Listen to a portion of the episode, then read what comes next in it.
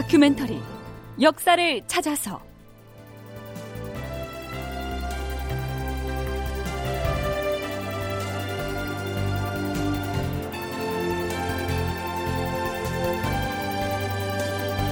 제 859편 강화를 말하는 자 목을 쳐라. 극본 이상락 연출 최홍준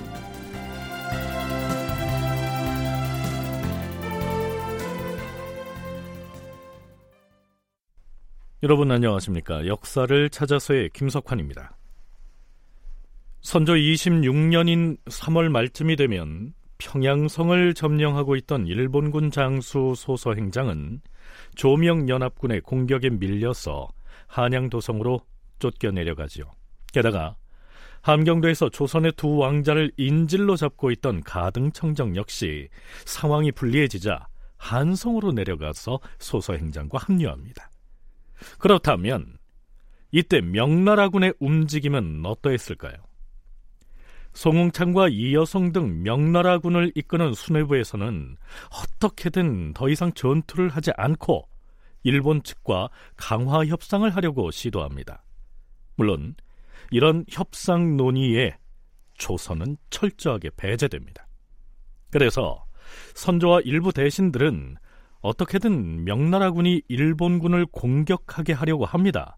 그 방법 중에 하나가 일본군 진영의 내부를 교란하는 거였죠.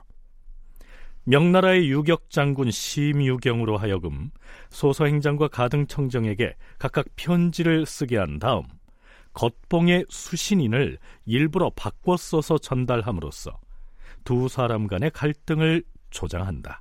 대충 이런 계략을 세운 겁니다. 자, 이 내용은 지난 시간에 자세히 소개를 했지요. 하지만 그런 계책은 쉽게 통할 것 같지가 않아서 일단은 보류를 합니다. 자, 선조가 다시 비변사 당상관들을 편전으로 부릅니다. 주상전환합시오.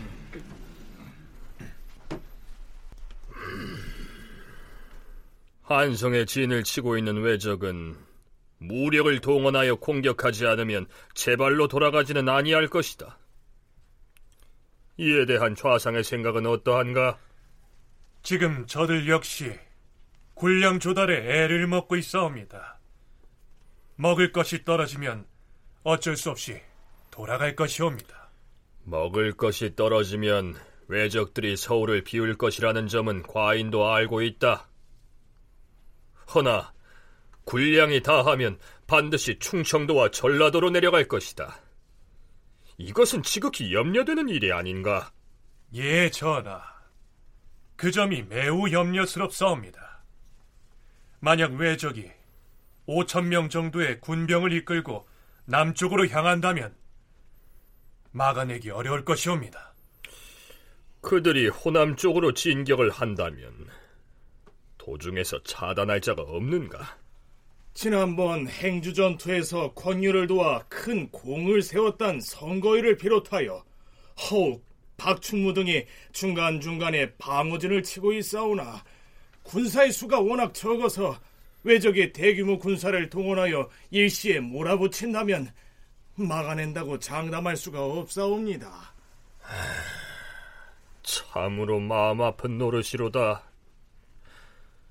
시위를 지체하여 더 이상 농사 짓는 일을 미룬다면 어찌 되겠는가? 이미 굶어 죽는 백성이 속출하고 있는 터에 금년에도 농사를 망치게 되면 백성들 모두가 굶어 죽고 말 것이옵니다. 음, 명나라로 건너갔던 병부 오시랑 송응창이 이번에 돌아와서 끝내 외적과 강화를 하려고 나선다면 우리는 어떻게 해야 하는가? 우리나라에서 외적과 강화를 시도하는 것은 안 되겠지만 명나라 장수가 강화를 추진했다가 문제가 생기면 그 잘못은 명나라 장수에게 있어옵니다. 옳고 그름을 따져서 말한다면 결단코 강화를 해서는 아니 되옵니다.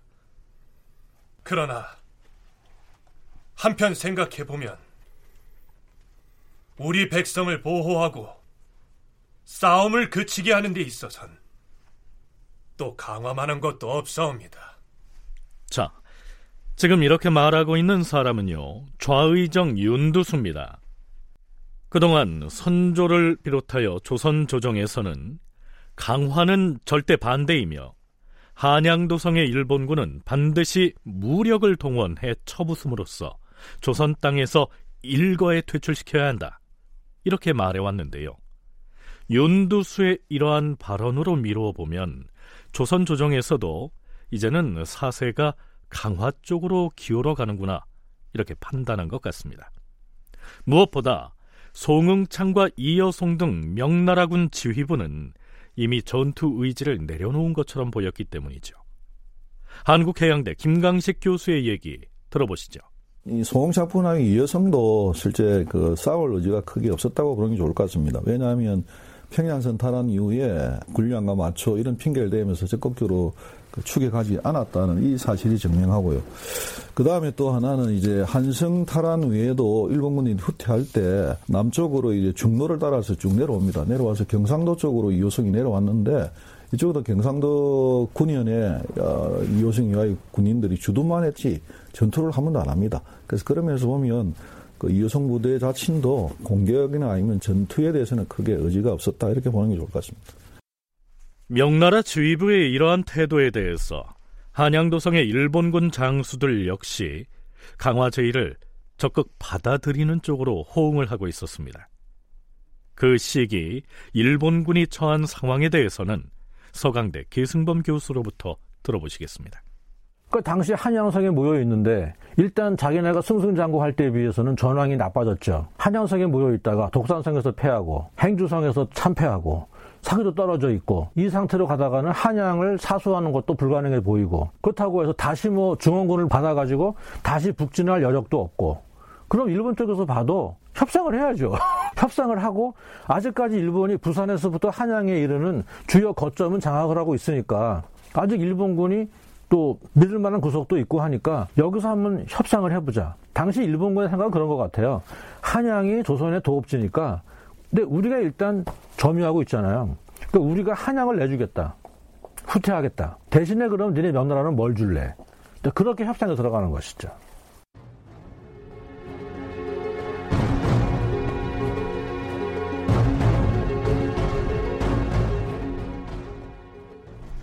병부 오시랑 송응창이 강화를 주도하고 있는 상황이었으니 조선 조정으로서는 이여성 쪽에 그나마 기대를 해볼 수밖에 없었죠. 비변사 당상관들이 편전에 모입니다. 송응창 우시랑이 강화 쪽으로 기울어 있다고 해도 이여성 제독이 막상 군사를 움직여 한성으로 진격하고자 나선다면 우리의 뜻을 관철할 수 있지 않겠는가? 전하, 궁조 판서 한응인이 올린 장계를 보아하니 이호송 제독은 서울로 진군하려는 뜻이 없지 않은데 한사코 그것을 반대하는 장수들이 있다고 하옵니다. 반대를 한다고? 반대하는 명나라 장수들이라면 누구를 말함인가? 이호송 휘하 장수들 중에서 장세작이 한사코 회군을 주장하면서 강화를 주장하고 있다고 하옵니다. 듣자 하니 지금 이제독이 공격을 망설이고 있는 것은 도독 이여백과 부총병 장세작이 이여송 제독의 귀에다 대고 매번 진격해서는 안 된다는 뜻으로 조언을 한 소치라고 하옵니다. 그렇다면 전하께서 그 두 사람에게 짧은 서찰이라도 작성해서 보내는 것이 어떻게 싸웁니까? 그것이 좋겠다. 자, 여기에서 이여송의 휘하 장수로 거명된 사람은 이여백과 장세작입니다. 그 중에서도 이여백은 이여송의 친동생입니다. 결국 선조는 그 두 장수에게 호소를 해서라도 이여송의 마음을 움직이게 해야겠다고 생각하고 이런 내용의 서찰을 보냅니다. 지금 이 국면에서 시간을 지체할 것이 아니라 속전속결이 유리하다는 것은 너무도 분명합니다.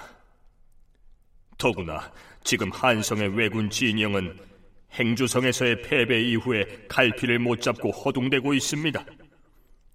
저들이 전열을 정비한 뒤에 우리가 군사를 움직인다면 그것은 좋은 계책이 아닙니다.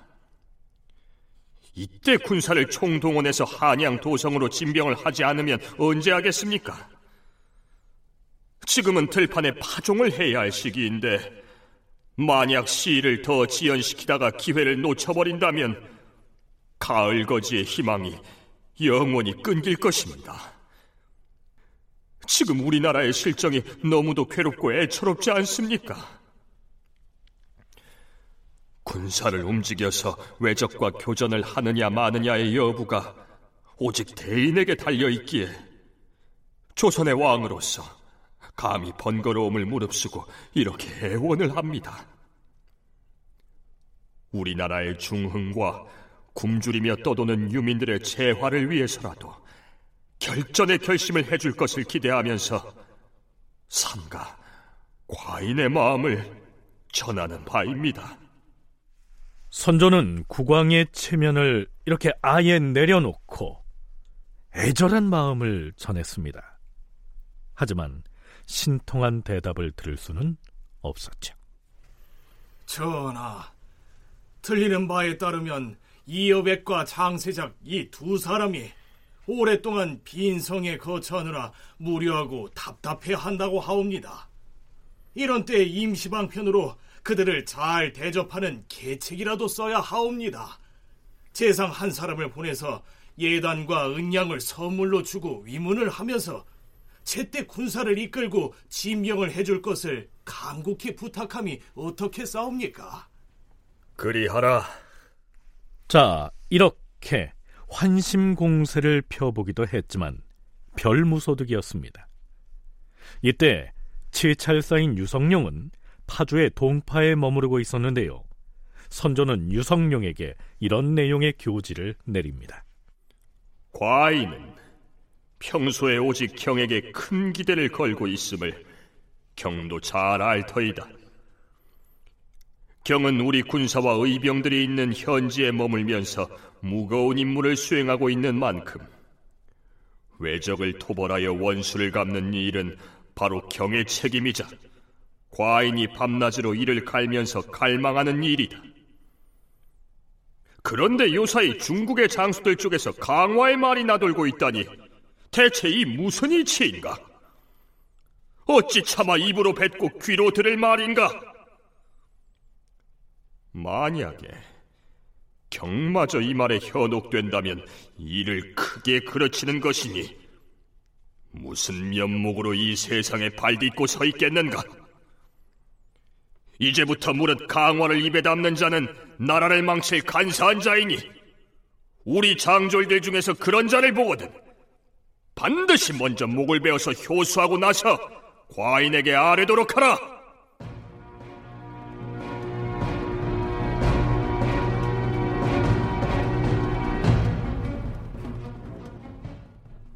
자, 그런데요. 명나라 장수 이여송이 매우 곤란한 지경으로 내몰립니다. 전하, 무슨 일인가? 지금 이여송 제독이 중국 조정에서 크게 모함을 받아서 곤란한 지경에 처해 있다 하옵니다. 그게 무슨 말인가? 그것이 우리나라와도 관련이 있는 일 때문인가? 그렇사옵니다. 바로 평양성 전투에 관한 일 때문에. 아니, 이제독은 평양성의 외적을 물리치고 성을 탈환한 장본인 아닌가? 헌데 평양성 전투 때문에 무슨 모함을 당했다는 말인가? 중국의 이과급사인 양정란이 중국 조정에다 평양성 싸움에 관하여 황제에게 상소문을 올렸다 하는데 이과급사는 명나라의 관직이지요. 양정란이 올린 상소문 중에서 문제가 된 것은 이 대목이었습니다. 황제 폐하, 이 여성은 평양성 싸움에서 우리가 목을 벤 왜군의 수가 천여 명이었다고 하였사온데 실은 그 천명 중에서 절반은 조선 사람이라 하옵니다. 또한 불에 타 죽고 물에 빠져 죽은 자가 만여 명이라 하였는데 그들 모두가 조선 사람이었사옵니다. 뿐만 아니라 벽제관 전투에서 이 여성이 이끌었던 군사와 말이 반이 넘게 죽었는데도 조정에는 겨우 10분의 1로 보고하였으니 이는 이 제독이 송응창 무시랑과 서로 짜고서 거짓을 공모한 것이옵니다. 이러한 내용의 비방 상소가 올라갔으니 이 여성은 깜짝 놀랐겠죠. 그는 부랴부랴 해명하는 상소를 올립니다. 황제 폐하, 신은 이과 급사 양정란이 올린 상소문을 다 읽기도 전에 마치 가시방석에 앉은 것 같았사옵니다.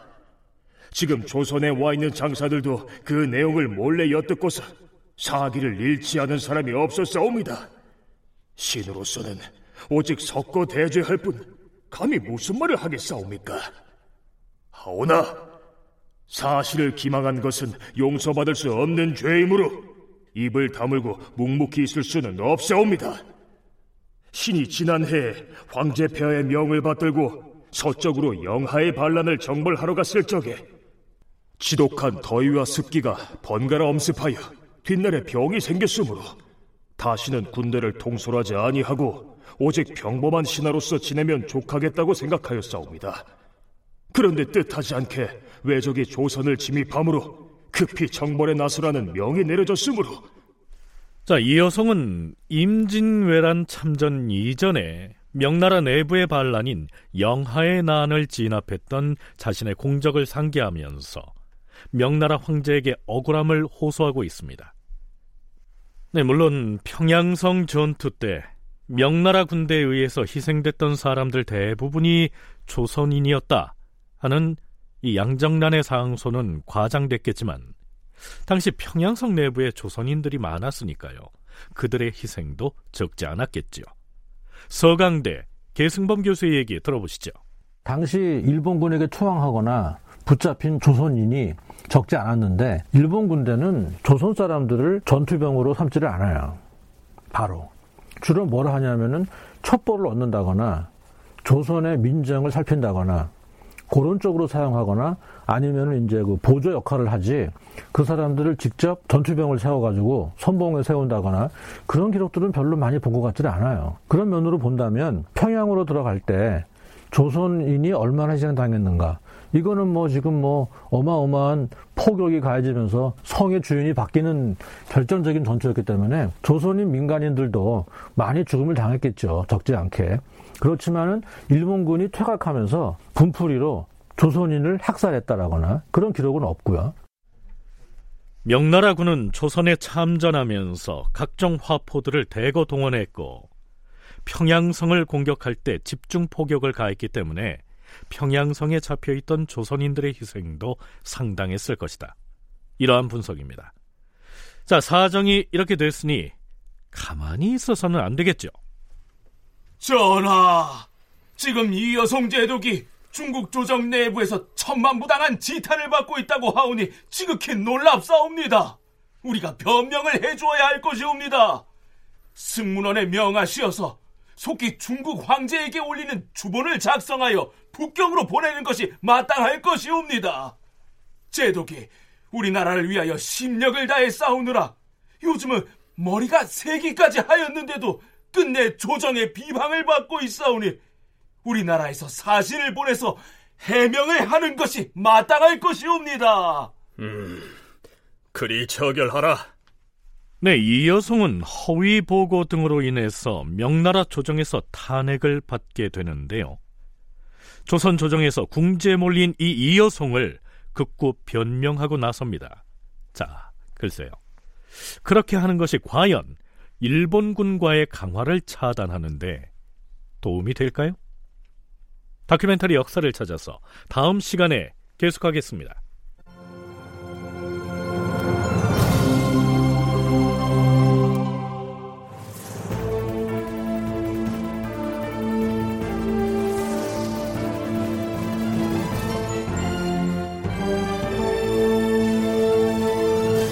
다큐멘터리 역사를 찾아서 제 859편 강화를 말하는 자는 목을 쳐라 이상락 극본 최홍준 연출로 보내드렸습니다.